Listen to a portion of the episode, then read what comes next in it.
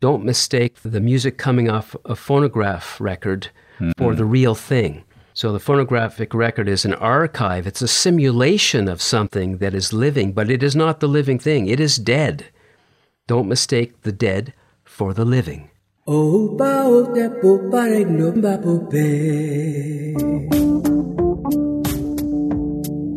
You're listening to the SIL podcast, perspectives on art and technology with Peter Noce and Harry Posner.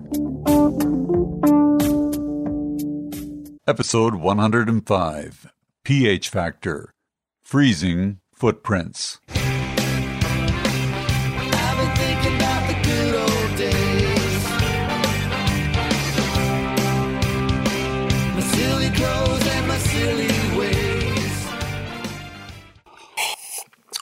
Before we begin this ah. conversation on archiving, ah, Hockley Valley Coffee. is that a good cup of coffee? Seriously, was that a good cup of oh, coffee here? So good.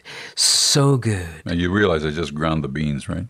Yeah, fresh. Fresh. fresh ground. No, there's nothing like fresh ground beans and coffee in the morning. Mm-hmm. Better than napalm in the morning. That's what I say. Uh-huh. anyway, that was Hockley Valley Coffee. It we was. And there's a website you have to go to. HockleyValleyCoffee.com. There it is. Anyway, on with the show. all right. Archiving. Is there anything about the way we used to document things that you prefer to the way we document now? Yeah, telling stories. Indigenous communities, storytelling, which also went hand in hand with respecting elders, because elders are the one to tell you the stories of their life experience and their wisdom. Mm-hmm. To me, that's a preferred way of archiving. It's live, it's in the moment, it's one to one. It's not somebody staring at a screen looking at a video. Totally different experience. Rudolf Steiner in the 20s, who said, Don't mistake the music coming off a phonograph record for mm-hmm. the real thing. So the phonographic record is an archive, it's a simulation of something that is living, but it is not the living thing. It is dead. Don't mistake the dead for the living. Moment of silence. because that's reverence. There you go. Okay, that phrase will be the focus Yeah. Okay. of the podcast. That's good. Don't mistake the dead for the living. Right. So we shouldn't get lost in all the technology, as wonderful as it is to be able to record and have videos and do things infinitely easier than it used to be. There's still tremendous value in the moment, direct face to face human contact.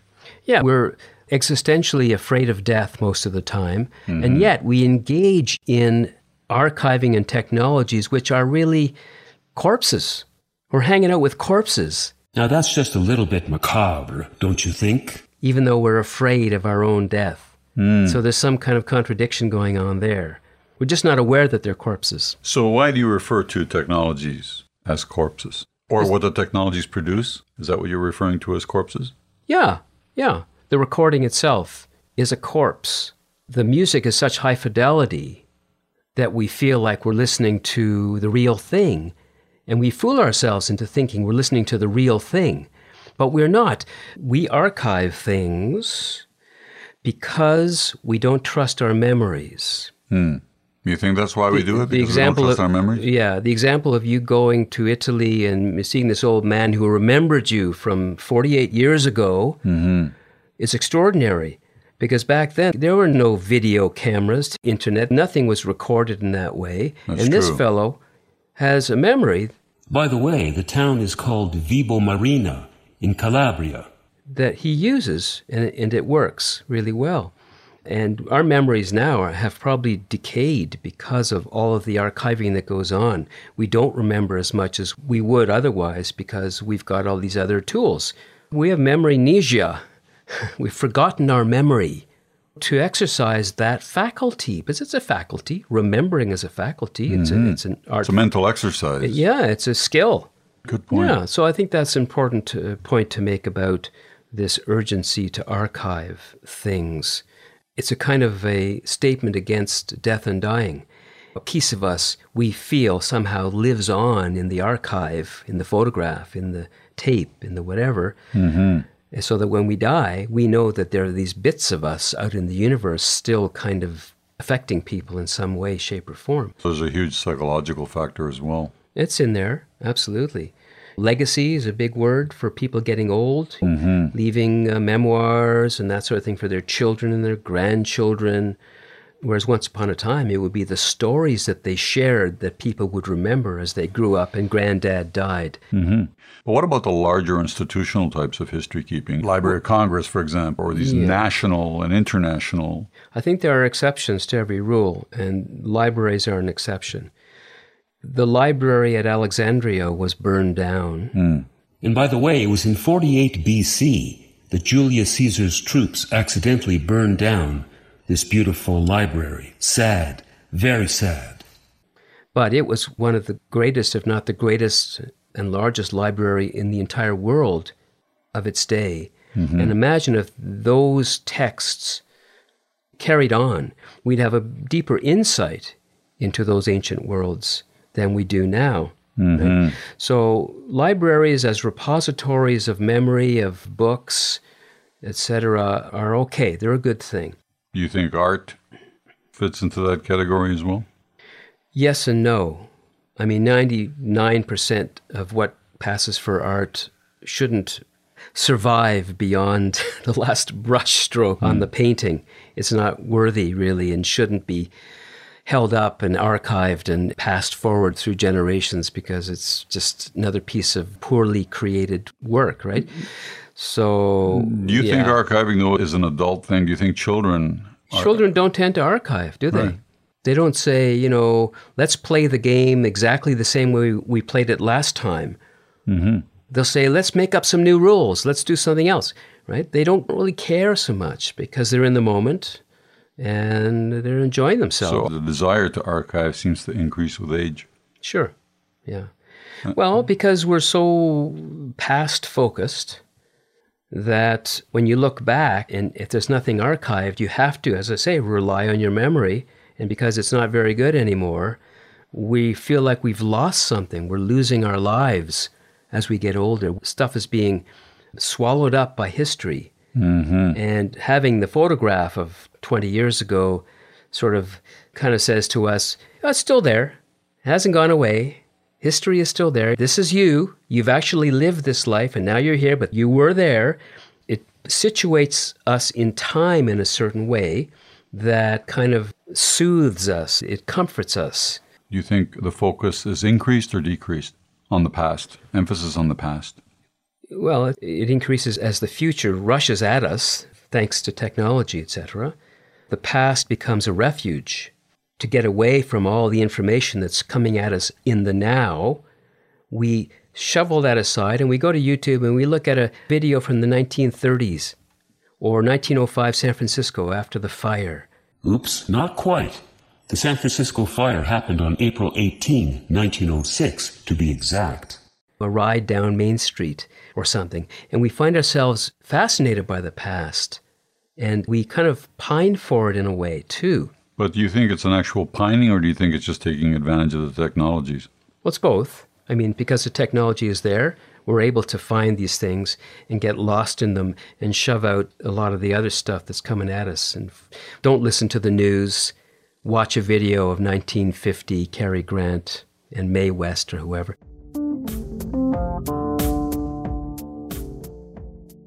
Do you find yourself going more to the past?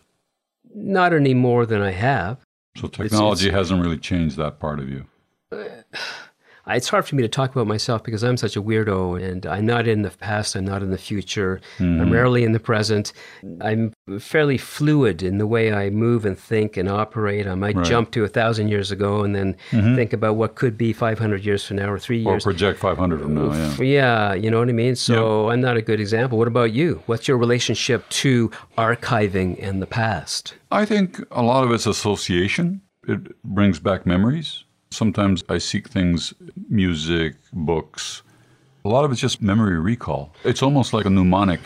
Mnemonic. Is it M N E? Yeah. Just like uh, forklift is a mnemonic that I use to remember which way the fork goes Right. on the table. It goes on the left. Forklift. So that's a mnemonic. Exactly. Okay. Right. So these are tools to enhance memory, which is a good thing. Which is right in line with the archiving that we're talking about. Yeah, or not archiving but Right. using memory devices to recall things, not relying on an image or an outside image, but an internal mechanism. Well, using ourselves rather than devices. Right, and I would argue that this association with the past probably results in a direct dopamine hit to the brain. Mm-hmm. We derive actual pleasure, Pleasure. out of going, oh, yes, I remember that. Wasn't that a fun day? There's pleasure in that. The chemistry is giving us mm-hmm. pleasing feelings, isn't it? Yes. You know, whereas thinking about the future can be anxiety making, as a matter of fact. So The we- unknown. The natural tendency is to fall back to the pleasure principle and go to these things that aren't going to change in front of us because That's they've right. already happened, right? And we associate good feelings with these memories, Predictable. and it gives us a nice little hit of dopamine, wouldn't you think? Yeah. Well, like you say, comfort and pleasure. Exactly. So that's the association. A lot of things we're drawn to naturally. It doesn't have to have these profound reasons. right. We're The- seeking comfort and pleasure. But the downside of that comfort and pleasure is that we tend to not be in the present. Mm-hmm. So we're always dragging the past into the present. Yes, there are negative aspects of that for sure. And then we retread the old ground and then archive that again. And now that's history, right? It kind of contradicts the whole living in a moment uh, well, sure, idea. of course. So uh, the whole idea of meditation is to clear the history out, to clear old thoughts and repeating thought patterns out, and to kind of be in that openness in the moment. VoxBox. About in the old days when they took pictures of you way, way back, you know, where they pulled that thing and exploded and stuff? I got a picture of my great grandfather. The thing took six hours uh, taking your picture, and uh, uh, there's a picture of my great grandfather, one. They only had, every guy had one picture back then. and it's just him, like,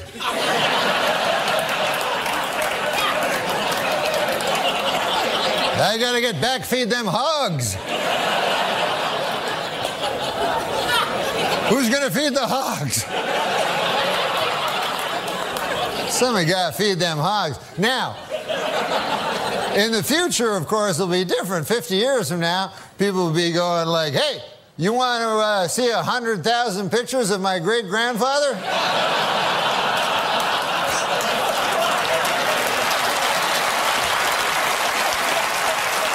I got him right here, plus everything he did every day of his life.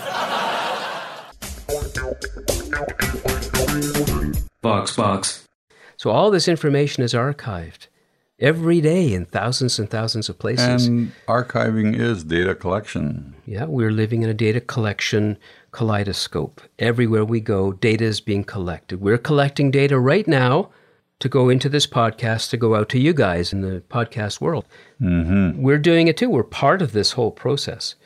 So, what would be a revolution in archiving is that, I don't know, no more cell phones allowed at events so that no more photos are taken of, of the mm-hmm. event. You just go in. No more and- audio recorders. yeah, none of that stuff allowed. Yeah, right.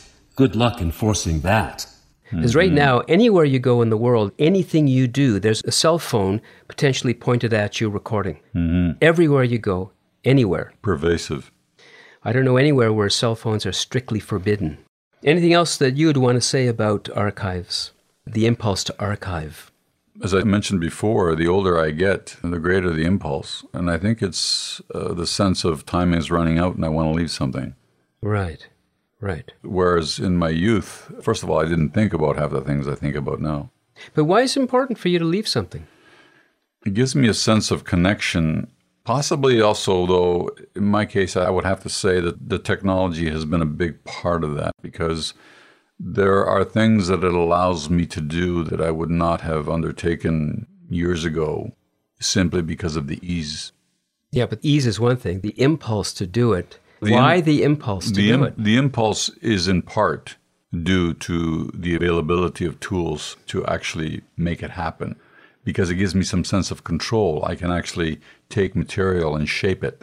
Okay, but why the impulse to take material and shape it? Just because the technology is there, it needs the impulse. Because in many ways, it's a lifetime dream, so to speak. As a kid growing up, I loved documentary programs. I loved listening to historical pieces. I loved when I could sit in a half an hour, an hour, and gain all that insight into things. And now I have the ability to do the same. Okay, but assume for a second that the reason you liked all that stuff as a kid is because it gave you a nice dopamine hit. Assume for a moment that it's just mm-hmm. chemistry in the brain that puts you in a good mood and therefore you go there all the time and that that's what's behind the impulse to leave a legacy. Yeah, in my case, that's probably true because I always did associate a certain pleasure in being able to organize information. Right. So the pleasure principle seems to stand behind this urge in a big way. Ah, and you just made me think of something. It's not just personal pleasure, it's the ability to give pleasure to others. So when I looked at these things a lot of the times when I was younger, I'd say, Oh, this I really liked, this I didn't. Why? The narrator was really good. The information was really well organized. It gave me pleasure because. Right. It's no different than someone cooking a nice meal or writing a nice song.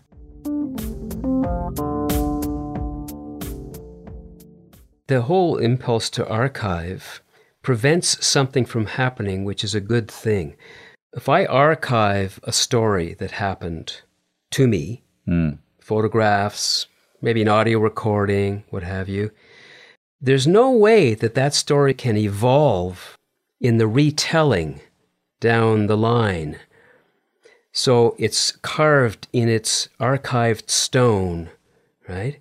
It's a dead thing at a certain point. It really is. Once it's archived, it's dead. Mm-hmm. Doesn't evolve, doesn't change. There's no embellishments really because it's there. You can always check that and go, oh, no, no, no. What you're saying now doesn't jive with that archive, which is a shame because that's part of the joy of being human is to evolve the stories and change them a bit as you go and bring in surprises that maybe weren't there. Maybe make something up that wasn't there in the archive. you mm-hmm. Yeah, know? well, there's something else too that just came to my mind as you were speaking, and that is my own desire. For example, once my parents passed, there was an added interest in knowing more about their lives.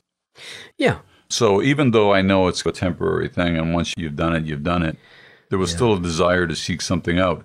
And also, when I have that experience, it's, I guess, something that I would like to give to someone else. Yeah, I understand that completely. In fact, somewhere around 35 years ago, I interviewed my mother and stepfather about their experiences in the camps during the war. My mother was in Auschwitz, my mm-hmm. stepfather was in Majdanek, a work camp. And I created an audio cassette tape at the time that sat in my drawer for all of these years. And finally, I decided I wanted to digitize that. And with your help, thank you very much, hmm. I did that. And then I got in contact with an organization in Israel called Vad Yashem. Someone got dyslexic. It's actually Yad Vashem, not Vad Yashem. and they're at the Holocaust Remembrance Museum, World Museum. And I thought maybe they'd be interested in this. So I contacted them, and sure enough, they got back to me and said, Yes, we're very interested. Send us the file, which I did. And so that has been archived in that museum for perpetuity. Mm-hmm.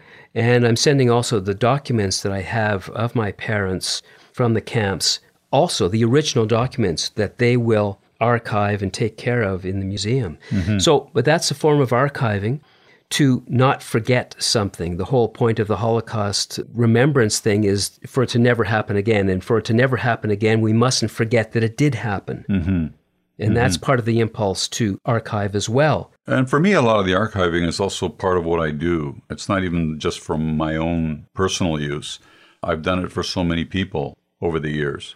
I also enjoy it because it imparts pleasure on other people. And I've seen it even, for example, doing people's life stories or someone passes away and people want to have something for themselves and their friends, but they don't have the organizational skills or they don't have the Right. tools Yeah.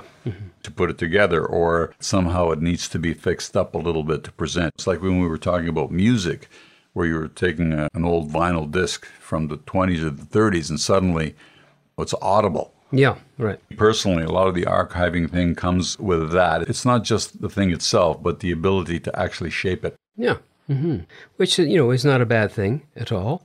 To improve the graininess of, of a piece of film from 1905 so we can see more clearly the street in San Francisco as the horse and carriage clop down the main street. That's not a bad thing in a way if it gives us more clarity on the past. Everything we do is temporary.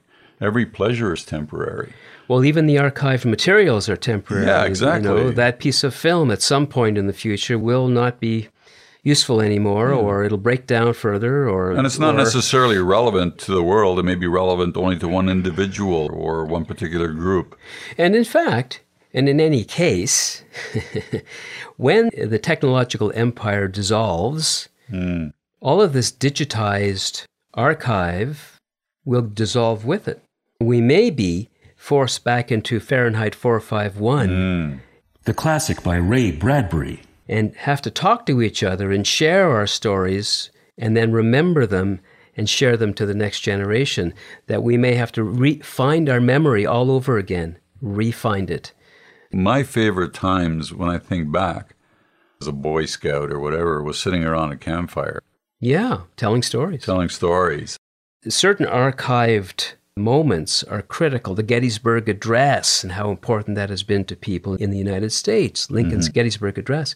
So there are moments in history, images of Adolf Hitler doing his speeches at Nuremberg, at the rallies, and how compelling that is. Lillian Riefenstahl's uh, Triumph of the Will uh, it, it kind of shows us much of what it was like to live then. And that's of value as long as we take that and do something with it. Right. And that's a good point because I know myself, even when talking to friends or associates or even family members, Yeah. I like to study the past and I like to be entertained by it, learn from it, but I don't like to be obsessed by it. I'm not one of those people that says, oh, those were the good old days. I'd like to go back to that. Not necessarily. Those were the days, my friend. I Right. thought they'd never end. Oh God, he's singing. Run for the hills! I love having a couple of laughs. I love going back to recall certain things, but I don't like to live there. Yeah. It's not something we can change if we want to change it anyway, because people are now in archive mode big time. As I said, you can't go anywhere without there being a cell phone recording something, mm-hmm. which begs the question of privacy. If we archive everything all the time, where is there privacy? Where is there a moment where you're not potentially being watched or listened to or recorded in some fashion? There is also that gray area there. Well, it's not only a gray area, there's a difference between voluntarily collecting something at a family event or a family picnic where everyone knows it's being recorded and is in agreement, and you being picked up by someone when you're not even aware that it's being recorded. But that's the assumption now. The people who are recording feel every right to whip out their cell phone and record mm-hmm. it, whether it's a beating in the street and they're mm. just standing there uselessly holding their camera up, recording this poor soul being beaten to death, mm-hmm. or wherever. People feel free to archive everything. Mm-hmm. No constraints, no restraints. right? So there's positive and negative to these Yes, things, there is. right? So, uh, and this, of course, as I said before, this is an archive going out to you guys. Ciao, Harry. Ciao.